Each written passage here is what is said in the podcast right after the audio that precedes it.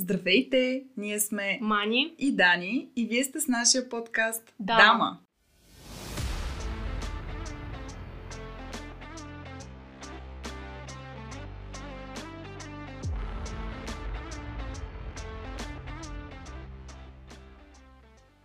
Здравейте! Днес при нас е една изключително чаровна млада дама, която идва от винения бранш, по-специално от българска изба, която слави хубавото вино не само на нашата територия, но и по целия свят.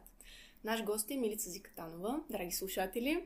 А, в този епизод искаме фокусът обаче да е повече върху човекът Милица, а не толкова върху виното, но не сме сигурни, че двете могат да се разделят.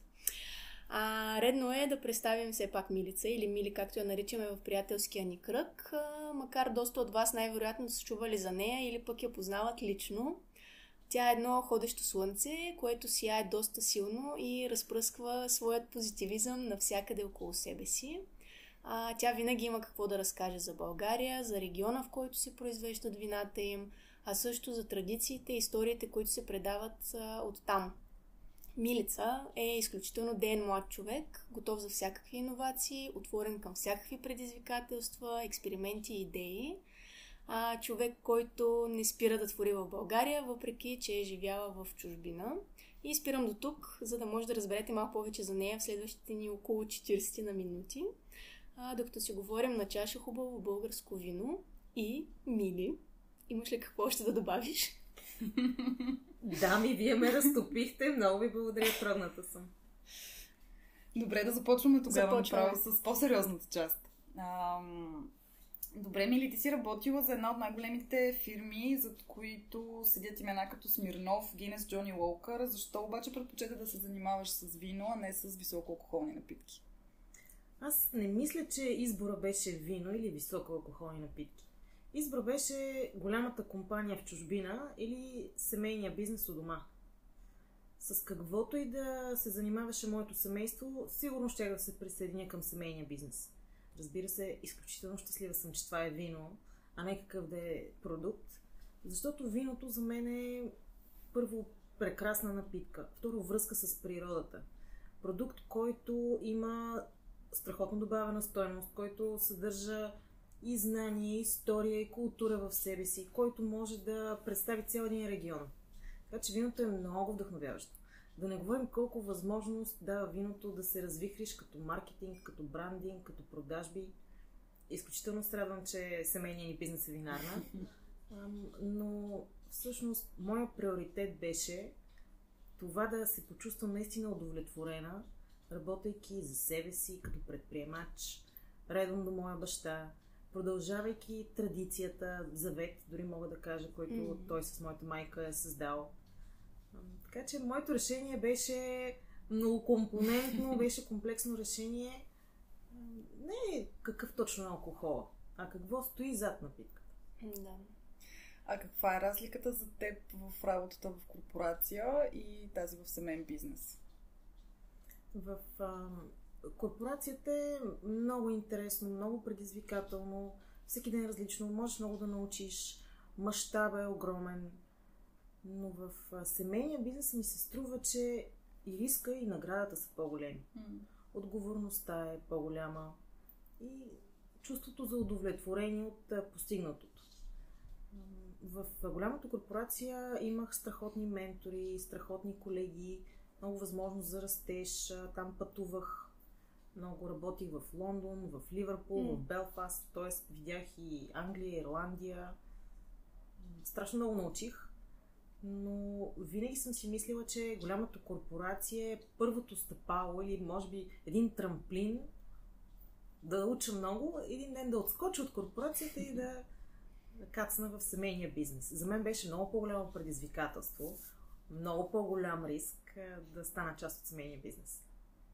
Което е много интересно, тъй като може би пък за някои хора е точно обратното. Всъщност чувстват се по-спокойни в семейния бизнес, а пък в корпорацията, където може би не е, зна, знаят, че нещата не зависят от, от тях самите, реално им е доста по-спокойно, така че това е интересна гледна точка, определено. Сигурно е въпрос на мироглед. Mm-hmm. Аз съм такъв човек, за който много е важно чувството на принадлежност. Корените са много важни. А, идеята да продължиш нещо, което някой преди тебе е започнал е изключително важно. Така че зависи от човека. Ти си много отговорен човек, както сама се определяш. Носиш така голяма отговорност. Но тези крехки плещи. Така е. Сигурно в зодията. Коя зодия си, Мили? Лъв. О, така е. А, добре, а какви практики успя да си вземеш от тази корпорация, в която си работила и всъщност да ги пренесеш успешно в семейния бизнес? Най-ценният урок, а, който съм научила от работата в голямата компания, беше, че хората купуват от хора. Тоест, няма значение кой стои пред теб. Стига ти да можеш да създадеш а, доверие от този човек, може да му продадеш всичко. А целта в тези компании беше продажби, разбира се. Това ми дава смелост, когато съм на търговски преговори. Дава ми увереност, че мога да се справя с всичко, че няма твърде голям проблем, твърде голяма сложност. Това беше наистина най-ценният урок. Разбира се, да мислиш стратегически, да работиш в екип. Ако можеш да се заобикаляш от хора, които са по-добри от теб, да делегираш тази така важна, важно умение. Така е. Ти си един доста мъдър човек за крехките си години. Бяха крехки преди време, да ме питайте. няма, Не, няма. няма зодията е достатъчно. Като, да, това също си мислех, докато сега разказваше, че за много хора все още, макар и всички теории, които знаем и а, менеджерски практики и обучение, на които се ходи, за много хора все още това да не са най-добрите в стаята, всъщност е изключително а, така, ужасно преживяване и нещо, към което не се стремят. Така че това да целиш да се заобикаляш от хора, които са по-добри от теб в едно или в друго направление, реално е така постигане на доста виш пилотаж в а, управлението на, на хора и на бизнес, според мен. Точно така. Ако ти си най-добрия в стаята, Значи си в грешната стая. това е ограничаващо, ако ти си най-добрия. Може да растеш само ако се заобикаляш от хора, които са по-големи експерти, с повече знание, които те амбицират и ти да надграждаш. Така е, всъщност, нещо, което може би трябваше да те попитаме в самото начало е какви, каква длъжност всъщност изпълняваш ти в Вила Мелник, тъй като когато си говорим за семейен бизнес, много често се изпъл... един човек изпълнява различни функции, не е както в корпорацията един човек прави и е отговорен само за едно нещо. Най-вероятно е пенкилер. Момиче за всичко. Абсолютно. Аз голямата ми сила е маркетинга, продажбите, но разбира се се занимавам и с производство и с туризъм. Ние развиваме дейно-винен туризъм. Опитвам се да се запознавам и с финансовата част на нещата, и с управлението на персонала. Моята задача е, както в един дамски клуб бяха казали, не толкова да работя в бизнеса, а да работя над бизнеса това се стремя, това се опитвам да постигна последните години. За да мога да, да го насочвам. За да съм истински лидер и менеджер, а не да се вглъбявам в ежедневните задачи, които са безкрайни. В които определено можеш да загубиш доста време. Ами ли ти преди малко каза нещо интересно за корените, нали, че там откъдето идваш е много важно. Искам да направя една съпоставка между гроздето и човека. Човекът най-добре ли се чувства там, откъдето е родом, както един ендемичен сорт, като широката мелнишка лоза, например, се чувства най-комфортно в теруара, от който произлиза. Аз лично да. М. Сигурно не е така за всеки човек, но аз определено се чувствам много добре в България. А, вие знаете, пътешествията са ми страст. Учила съм в чужбина, работила съм в чужбина, обикаляла съм навсякъде. Много ми харесва да изучавам нови култури, говоря няколко езика. Обаче се чувствам по различен начин в България. Не, нямам някаква заблуда, че България е най-перфектното място на света, но просто тук ми е уютно. И природата ми харесва, и четирите сезона ми харесват, и хората, и темперамента, и традициите, и историята. Чувствам се комфортно и имам усещането, че аз мога да допринеса тук. А, когато работих в Англия, нямах това усещане. Там бях част от една голяма машина и да, сигурно постигах успехи, правих горе-долу важни неща, но моите успехи там не се сравняват с моите успехи тук. Тук те могат да бъдат много повече, просто защото всичко ми се струва по-важно. Да постигаш успех в България означава, че може да допринесеш до съдбите на повече хора. Ето семейния бизнес. Ние даваме хляб на няколко семейства Да. в нашия регион, по други краища. А, имаме допирни точки с различни бизнеси, било то фермерски производители, било то търговци. Наистина има една екосистема, към която ние може да допринесем. Когато постигнеш нещо в България, можеш да подобриш живота на повече хора. Е, давам един пример. Ам, когато аз отидох да живея в Штатите, видях много изобретения, които ги нямаше в България. Мгм. Много услуги, Uber, дори нарязани салати в плик Мгм. в супермаркет, такива прости идеи, които в България ги нямаше. Всеки, който видя нещо от чужбина и го имплементира в България, постигна небива успех. Да. Това не са някакви чисто нови идеи, които те са имплементирали тук. Те са взели нещо добро, но то може значително да подобри живота на, Да. на българи. Всъщност така наречения импакт е доста Да. по-голям на нещата, Да, които правиш импакт капита е по-голям. да го така да го кажем по Много економически бизнес. Както би го казала прапрабаба ти, примерно. така е. А, добре, ти каза, че говориш много езици. Как си с арабския? Прапра дядо ти май е писал писма едно време на този език, ако не се бъркам, или е било по-скоро покривна технология за производство на вино. Ти говориш за един документ, който се предава като реликва в нашето семейство, който показва, че преди 200 години ние сме имали имот в този регион, в който сега е винарната ни. То е на арабски, защото Да. това е било по времето на Османската Мгм. империя. Това показва, че нашето семейство има дългогодишни традиции в лозарството, в винарството и че това си е нашия роден край. Ние затова се чувстваме толкова добре в този край. Иначе аз не говоря арабски. Не говориш. Не. Ето, нещо за следващите За години. следващия живот, може Да, би. си го в целите за 2024 година. Още сме в нейното начало. Списъка с цели е много дълъг за 24-та година. Една година няма да стигне за Кажи ми една цел, която си си поставила. Записал съм се на нов курс по танци. Айде ще ни разкажеш.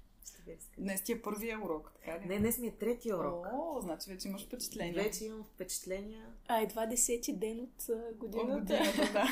Когато записваме този Да. епизод. Страхотно. А, мили, а, тъй като вашите традиции са така доста назад във времето, а, покрай вашата винарна има едно много голямо дърво. То толкова старо ли е, колкото вашите традиции? Разкажи ни малко повече за него. Каква му е историята? И кога го откри? Да, и как го откри? Знаете ли, понякога има неща, които ние гледаме и винаги си мечтаем за тях, обаче не намираме време да ги...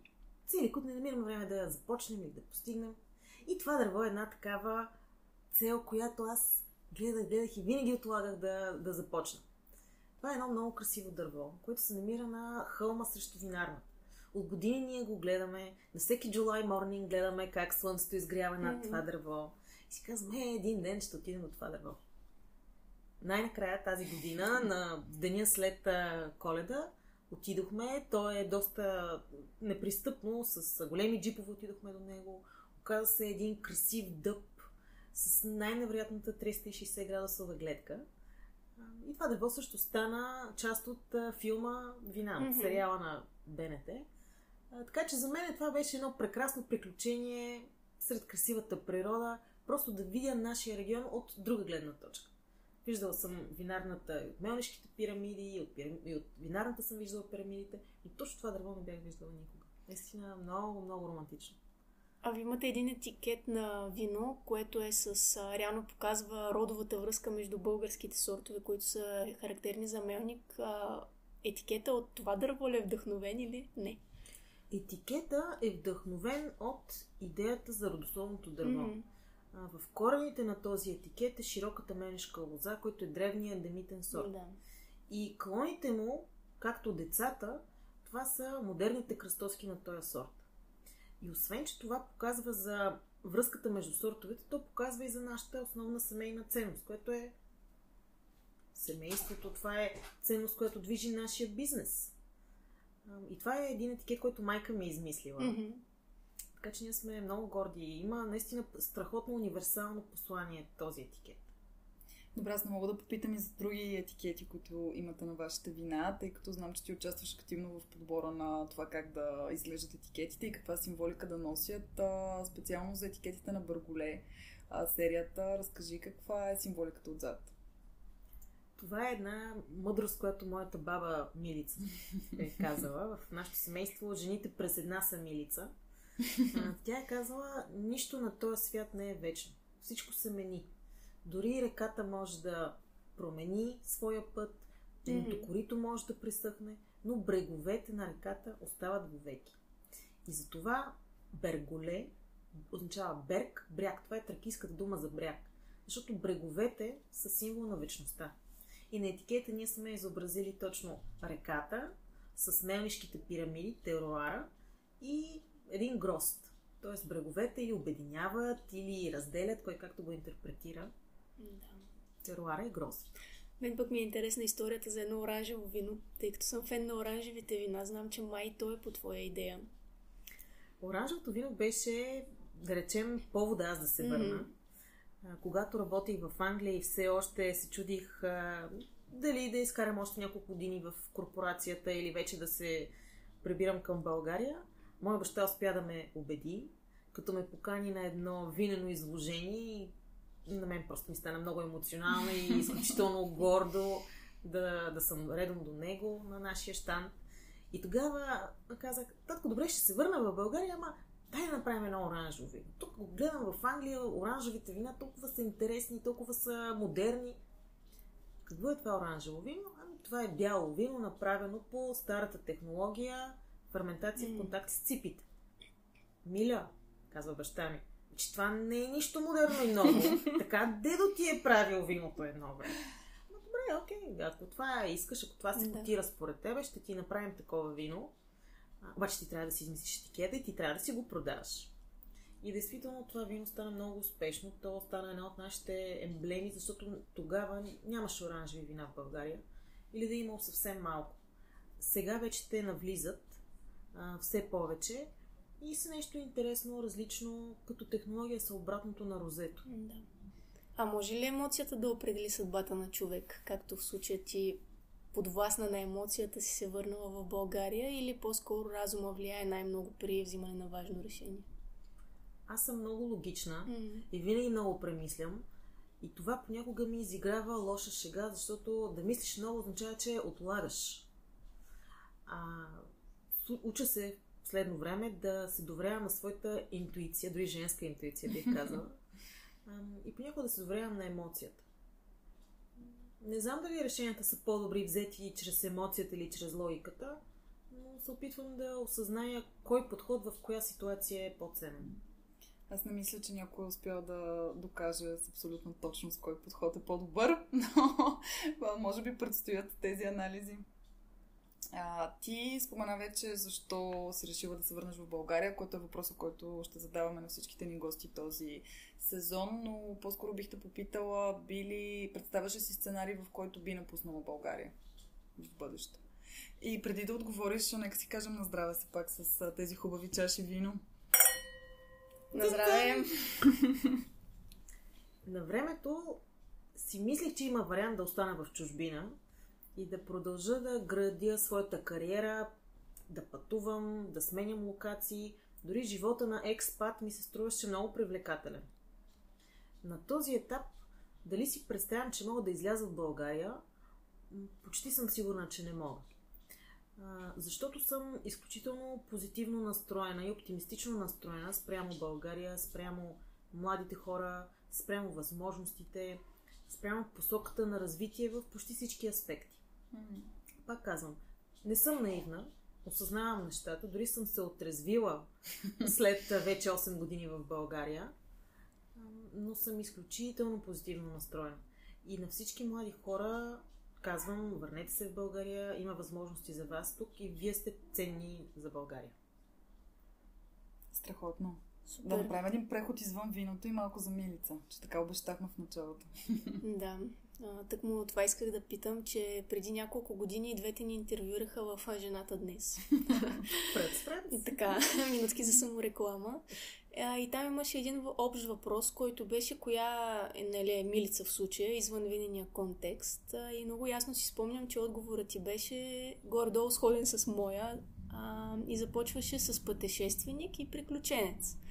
А, Тамиля, коя е най-вълнуващата ти дестинация и най-вълнуващата винена такава също? Много вълнуващи дестинации имам. Аз обичам да пътувам с голямата раница, по неотъпканите пътеки. Едно от любимите ми места беше, например, Перу, Еквадор, островите Галапагос, Виетнам, Индонезия.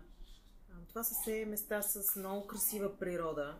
Аз много обичам и да се гмуркам. Uh-huh. И се опитвам да съчетавам винаги природа, разходки в гори, джунгли, с гмуркане, с море, с планина, с различна храна.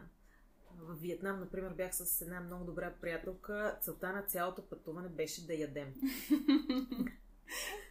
много странни неща ядохме. Включително там нощувахме няколко дни с едно местно население горе в планините Сапа на север. Видяхме как живеят те без електричество, без, без нищо. С абсолютно базови условия, но пък толкова сплотени. Такива неща научаваш на такива отдалечени места. Мога да ви, Че разкажа, мога да ви разкажа нещо, което тогава направо ми промени мирогледа. Отидохме да спим при местна мама, която е била наша възраст, имаше три деца, да, да речем 3 години, 2 години, 5 години. Едното дете реже доматите с сатъра, другото разхожда козичката, третото топи дрехи в каца пълна с индиго, за да ги отсветява. Това е много високо в планината. Два часа ходихме нагоре в планината, за да стигнем до нейната къща, т.е. нейната колиба. И питаме я, добре, ти сега с тези пари, които получаваш, приемайки туристи, какво ще си купиш? Какво, какво ще постигнеш с тия пари? Тя казва, ми аз много се надявам да мога да си позволя бойлер за моите деца, защото тук в планината зимата е много студено mm. и те по цяла зима с ледена вода се топлят. Но преди да купя бойлер за моите деца, аз трябва да купя два вола. Защо? Защото моите родители вече са много възрастни. И когато те починат, аз трябва да ги погреба с по един вол. Това си е някаква традиция, така Това е тяхната mm-hmm. традиция. Виж, колко е силно това. Тяхната традиция, уважението към родителите е по-силно от комфорта на техните деца. За мен това е вау. Побиха ме тръпки от тази история. Да, малко съм без думи. О, добре, трудно се прави преход след този да. коментар и този разказ на Мили, но... Да, е нещо риско. рязък преход. А, всъщност така ли си почиваш и разпускаш с оглед на динамичното ежедневие, което водиш като пътуваш, като планираш следващото пътуване или имаш други начини, по които го правиш? Да, аз много обичам да съм сред природата, да съм с приятели. Основно по този начин си почивам активно. Не съм от хората, които могат да медитират, да спят вкъщи. Обичам да чета книги, но ако може да е някъде сред природата след голяма дълга разходка, по-добре. А, ти си много силна жена и имаш много силно присъствие, а успяваш ли да покажеш и слабост? Умееш ли да бъдеш слаба всъщност? Тя не знае тази дума. Чакай, умееш ли да бъдеш слаба? А защо слаба? Защо жената трябва да бъде слаба? Тя може да е нежна, може да умее да се доверява, може да не се страхува да поиска помощ. Но пък думата слаба... не, не ти знам, харесва. Нищо не ми харесва. Уча се да не върша всичко сама, защото няма смисъл. Mm. Уважавам разликата между мъжете и жените, между мъжката енергия и женската енергия, независимо тя дали се съдържа в мъжко или в женско тяло. Мисля, че имаме различни сили. А, иска ми се да култивирам все повече женската енергия, но не мисля, че тя е слаба енергия. В жената има много сила, много търпение, издръжливост, много гъвкавост, много разбиране, емпатия. Просто различни качества. Mm-hmm. Добре, добър отговор. Хареса ми на мен. а, това, че имаш страст към така адреналина, мъжка или женска енергия? Това е моят мъжката енергия. Разкажи ни за така по-адреналиновите си хобита. Спомена вече дайвинг, което със сигурност така е крие доста риск в себе си, освен че открива много хоризонти със сигурност. Да. Аз май така на всеки няколко години преоткривам себе си. А, така че съм имала доста екстремни периоди. Дайвинга е хобито, което най-много остана. Преди това съм се занимавала и с парапланер, и с парашут, и с всякакви екстремни други спортове, адреналин. На времето може би било повлияно от някое гадже. Класика. Класика, да. Но определено приключенския дух си остава. Защото моят характер е много силно воден от любопитството. Това е много силна моя черта и затова експериментирам с всякакви такива дейности. А с мотора експериментираш ли? Изчетах едно интервю с тебе преди да запишем този епизод. Там споменаваш, че искаш да се научиш да караш мотор в София, затова си започнала с колело. Докъде стигна този експеримент? Много съм добра в колелото вече. А, в София не е толкова, защото не е тук мястото за каране на колело, но сред природата със сигурност. Много обичам мотори.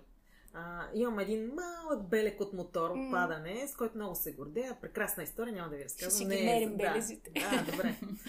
А, но много бих се радвала да намеря някой, който да ме вози на мотор.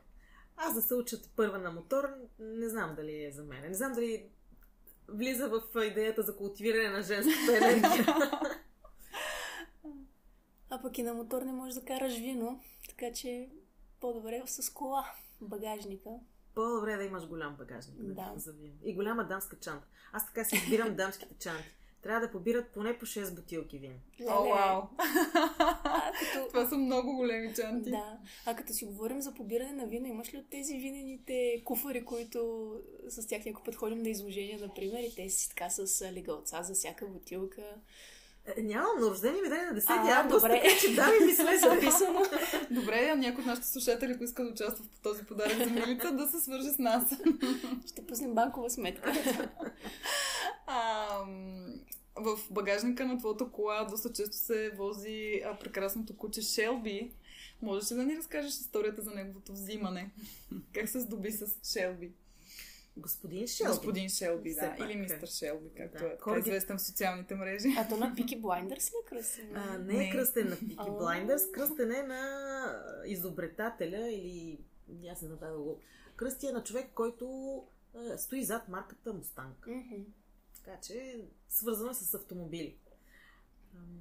Малко на бас стана всичко. С тогавашния ми приятел решихме да се обзаложим на бас.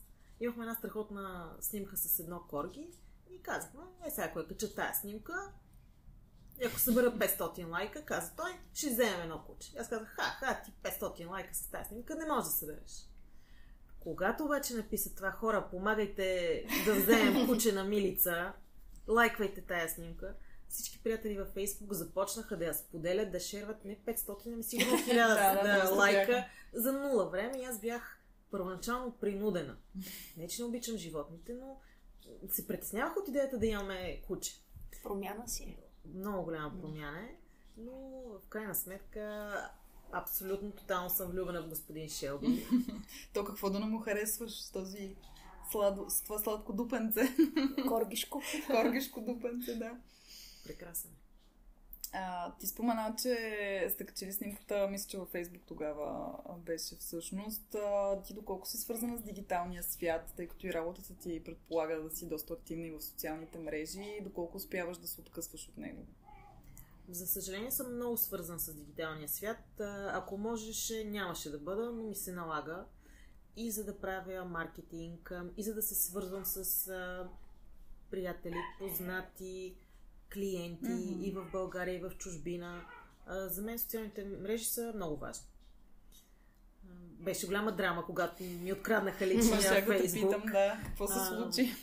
ами, бях в Англия, може би съм се логнала в някаква мрежа, която не е много сигурна, откраднаха ми личния профил и съответно профил на Вила Мелник. Мислех си, че няма чак толкова да ми е тъжно. Обаче ми беше толкова тъжно. Едно е 15 000 последователя на бизнес страницата, голяма част от които са и бизнес контакти. Mm. Това е едно на ръка. Но дори личния профил. Това са спомени от последните, няма да казвам колко години, снимки, които нямаше как да си възстановя. И буквално се чувстваш сякаш някой е влязъл в дома ти и те е ограбил. Много неприятно. Пак малко меркантилно, защото все пак това са социални мрежи. Не би трябвало. Имаш ли спомените, би трябвало това да е достатъчно. Да, не е точно. Но не е приятно. Не е точно така, да. Ние вкъщи имахме същата история. На майка ми хакнаха профила. Тя не е някаква известна личност или нещо, но изгубиха, изгубихме наистина много спомени. Това е, То, това е най- Чувстваш се ограбен, да, може да. би, по някакъв да. начин. Спомени, това е твоята, все пак онлайн идентичност. Да, абсолютно. А и после си е работа да го правиш наново. Аз между другото си помислих, че си ме блокирала и си казвам, боже сега Милица, защо не искам да сме приятели във Фейсбук? Но след това разбрах. много хора така си помислиха и ми беше много приятно, че някакви хора почват да ми звънят Ама ти сърдиш ли ми се? Така, не, не, ти се сърди, радвам се, че се сети за мен. Така че беше много хубав повод да си възстановя стари приятелства и отново да си поговоря с хора, с които отдавна не се бях чувала. Да, Страхотно. Ам... Знам, че ти слушаш доста подкасти, тъй като лично съм те питал, питала за препоръки. Кои са ти любимите подкасти? А само да питам, препоръча ли Дамо подкаст или това е преди Дамо Не, това беше преди това. да всички препоръчвам този подкаст. Чудно. Слушам много подкасти, слушам а, и български подкасти, слушам Свръхчовекът. А, Анета Савова има един много хубав mm-hmm. подкаст за жени а, лидери. А, има няколко други. Трябва, може би трябва да си отворят а, телефона, телефона, за да видя. от чуждите подкасти харесвам и бизнес подкасти, такива за личностно развитие. Мадлена Алгафари има много интересен подкаст. Много харесвам Тим Ферис. Това ще да кажа, че наскоро по твоя препоръка слушах един епизод на Тим Ферис с Хю Джакман. Много и ми е много любим, така че го препоръчвам и аз на предавам препоръката. Може да го сложим линка да, в описанието. Точно в този епизод Хю Джакман много говори за връзките, за отношението между мъж и жена и как така да си организираш връзката, че да можеш да растеш успоредно с твоя партньор. Много ценни съвети. Mm. И за пъзелите. Аз се запалих сега с Симона, сме си купили пъзъл и го редим. така че пъзелите са много ценни. Купувайте, редете. По препоръка на Хю Джакман. Учите на търпение, което аз така нямам, е, така че аз трябва да си взема малко Да, пъзел. айде, почва с хиляда части и после се надгражда. Ами ли, имаш ли любим а, някакъв винен подкаст, например. Чувала ли си кой е Гари Вайнерчук? Чувала съм го. Даже знам, че той започва от а, семейен винен бизнес и Точно, разбира се, да. вече е блогър на mm-hmm. всякакви теми. А, но той прави революция в, а, мисля, че семейен магазин за вино, като развива онлайн продажбите, да. става един от първите винени инфлуенсъри. А, страхотен е. Mm, абсолютно. Много харесвам, има един на The Business of Beverages подкаст на английски, който говори не само за вино, ами за всякакви алкохолни напитки. Mm-hmm. И е много, много интересен също. А, даже това е един бивш колега от Diageo, който интервюира а, от а, дестилери през пивовари, и хората, които правят, и хората, които продават, и хората, които маркетират алкохола е наистина страхотен. Препоръчвам ти. Супер, ще го погледна. А, пак сменяме рязко темата. И трите сме били и сега сме, или сега сме ментори, ментита в различни организации. Как е менти на български? Е менти. Добре. Стажант, примерно. Менте. Може би стажант? Е, не. Не, не знам. Да, менти. А... Съветник и съветващ. Да, може би нещо такова. Аз лично знам защо го правя. Предполагам и вие двете знаете защо го правите и какво искаме да постигнем с цялото това нещо, но много млади хора не разбират преимуществата на такъв тип взаимоотношения. А, може ли да ни разкажеш малко повече за самото менторство, защо е важно и какво дава на, както на ментора, така и на ментито? Аз през живота си съм била обект на менторстване. менте, т.е. Менте. съм била менте. А, много пъти, неформално. А, имам хора, на които много вярвам, до които се допитвам за важни, важни решения. А, един такъв беше мой любим професор в университета, моята менеджерка в първата работа, хора, които са ми добри приятели, на които просто гледам с огромно уважение сега, като вас двете, разбира се. Дани беше моя официал, също аз така се познавам с Дани, тя ми беше официалния ментор в програмата към съвета на жените в бизнеса. Mm-hmm. Това е една страхотна възможност да почерпиш знание от човек, който или има повече опит от тебе в твоята сфера, или просто по-различен опит mm. в друга сфера. Което беше нашия случай, беше нашия случай. Вино. Не, от вино не разбирам, освен да го пия. да. И всъщност сега, когато пък аз имам възможност да бъда ментор, се чувствам толкова окрилена. Ам, такова удоволствие ми дава, такава емоция ми дава това нещо. Някой да ти се довери с, с своите казуси, с своите проблеми, да потърси от тебе съвет. И другото предизвикателство на ментора не да даваш съвети и идеи, ами да помогнеш на този човек сам да достигне до вярното за него, да, решение, прозрение, само с насоки. Ти даже ударно стартира с а, две ментита, така че две дами са ти се доверили и мисля, че към текущия момент са доста доволни от вашите взаимоотношения, така че явно се справяш доста добре с насоките. Надявам се, направо ме включиха някакъв майчин инстинкт. Толкова съм горда към тях, такива постижения вече имат. Ние се виждаме сигурно един месец, не повече, но вече виждам страшен прогрес и съм изключително горда от тях. Страхотно. А, ти членуваш и в доста асоциации, съвета на жените в бизнеса, асоциация на жените предприемачи в България. В дамски клуб на високи топчета членуваш ли или съм си го измислила това, че си ми го казвала? Да, от време на време, да. От време на време си го измисля и време на време членуваш. От време на време това Защото имам някакъв спомен, че ми беше казал, че членува, обаче никъде не го намерих и викам, това вярно ли е, не съм, съм го сънувала. Имам много високи токчета. Освен това и това е хубав дамски клуб, да. Добре. А, да. И дамски клуб на високи топчета. Какво ти носи общуването в тези кръгове? Носи ми вдъхновение, носи ми добри приятелства, понякога бизнес контакти. Това е една хубава среда от самишленици, които имат сходни интереси, сходни проблеми. Винаги е добре да се членува. Не е задължително да са еднополови клубове. Както тези, които изброих. тези Старая се и в коят клубове да членувам. А, все пак не може само дамска енергия. Така е. А, в, а, всъщност в моята гимназия аз бях в хуманитарна паралелка. Само момичета. Само момичета. Беше ужасно. Така че аз съм за микс. Така е.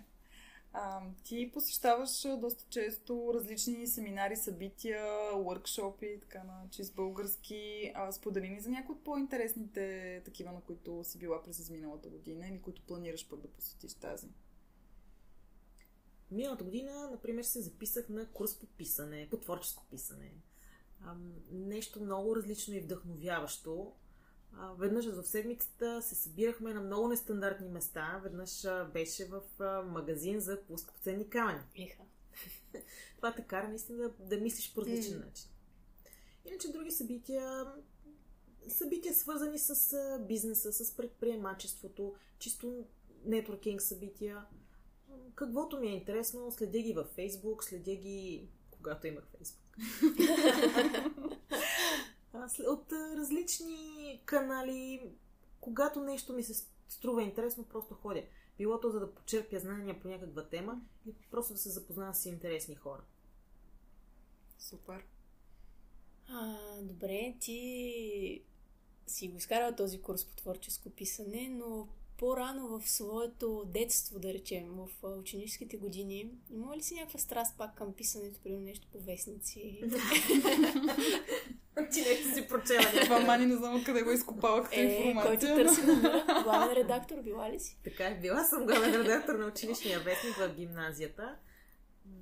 Както казах, била съм хуманитарна паралелка и за мен писането и говоренето са страст. Училищния вестник беше нещо страхотно. Там подходих по много бизнес начин. Първо бях журналист, после бях редактор на една от секциите. И когато станах главен редактор, сложих цена на училищния вестник, направих... О, направих тия безплатни работи. да, направих му... Сложих платени реклами. Еха. А, направих му уебсайт. Издействах там едни родители безплатно да го издават като по-луксозно издание. Така че имаше доста бизнес нововъведения, които ние приложихме. И беше наистина забавно, като един хубав проект. Дори когато кандидатствах за университет, тя се чуди дали да кандидатствам с менеджмент или с журналистика. Mm. Тогава моите родители ме посъветваха да е менеджмент и всъщност аз последвах стъпките на баща Mm-hmm. Ти добре каза, че си нали, творческа личност, че си направила сайт. Съвсем наскоро знам, че направи сайт за българската винена карта за региона Мелник. Разкажи малко повече за тази карта. Каква е нейната идея? Пак те връщам към винената част, но... Като страстен пътешественик съм била в Напа Вали, обиколила съм френските винени региони и в всички тези региони винаги има винени карти. Това е най-нормалното нещо, изобщо не е някаква революционна идея. Но в България на времето такива карти нямаше. И когато се завърнах вече преди 8 години, организирах винарните от нашия регион да създадем такава карта. Много съм благодарна на винолюбителите, които приеха тази идея, защото картата ни беше дадена безвъзмезно. Рисунката беше дадена безвъзмезно от едни винолюбители. Сега тази дигитална версия а, може да я намерите Melnick Wine Roots и във Facebook и просто като напишете в Google излиза като вебсайт.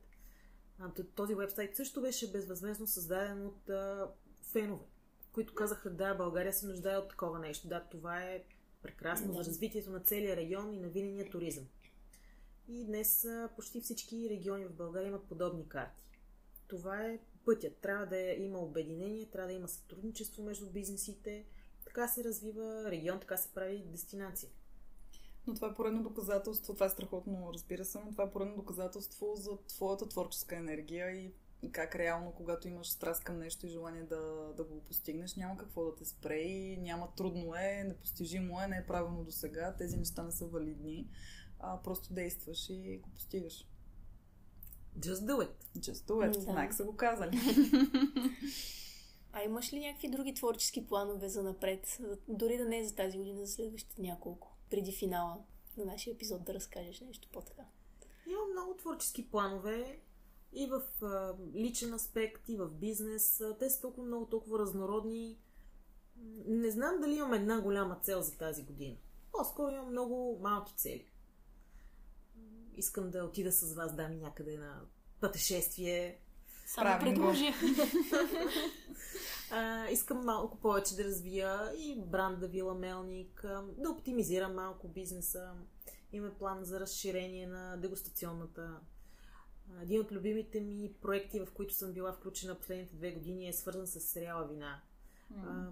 който доста допринася за развитието на винения туризъм в нашия регион и за посъщаемостта на винарната. Така че по тази линия мога доста да развивам изобщо планове има, стига да има време, стига да човек да се амбицира и всъщност да работи. Винаги има работа, винаги има предизвикателства и неща, които могат да бъдат постигнати. Безспорно. А, аз сега ще вляза на предложение за пътешествие, но като спрем да записваме, за да не се накачулят още хора. а, добре, вече сме на финала на този прекрасен, задушевен и много така много мил за мен разговор и този сезон сме си обещали, че ще представяме за финал нашите гости като една от любимите ни храни с мани, които са сладолет или паста. И аз имам честа да те представя в, в този епизод. Мили така, за който, тъй като няма как да ни видите, тя просто се подготви да слуша. Та, Мили, за мен е сладолет в бомбонен цвят. Представям си най-скрящото червено, малиново сорбе, което на мен лично ми е много любимо. Малиновото сорбе, точно както мили, е сладко, но и леко кисело и тръпчиво. Създава една специфична тръпка в непцето, каквото и мили създава при всяко общуване с нея. Така че малиновото сорбе е великолепно, Милица е още по-великолепна и сме ти изключително благодарни, че беше гост при нас днес. Обичаме те и се надявам и нашите слушатели да са чули нещо малко по-различно за теб в този разговор. Вие сте невероятни, обичам ви днес. Благодарим ви, до скоро! Чао! Чао!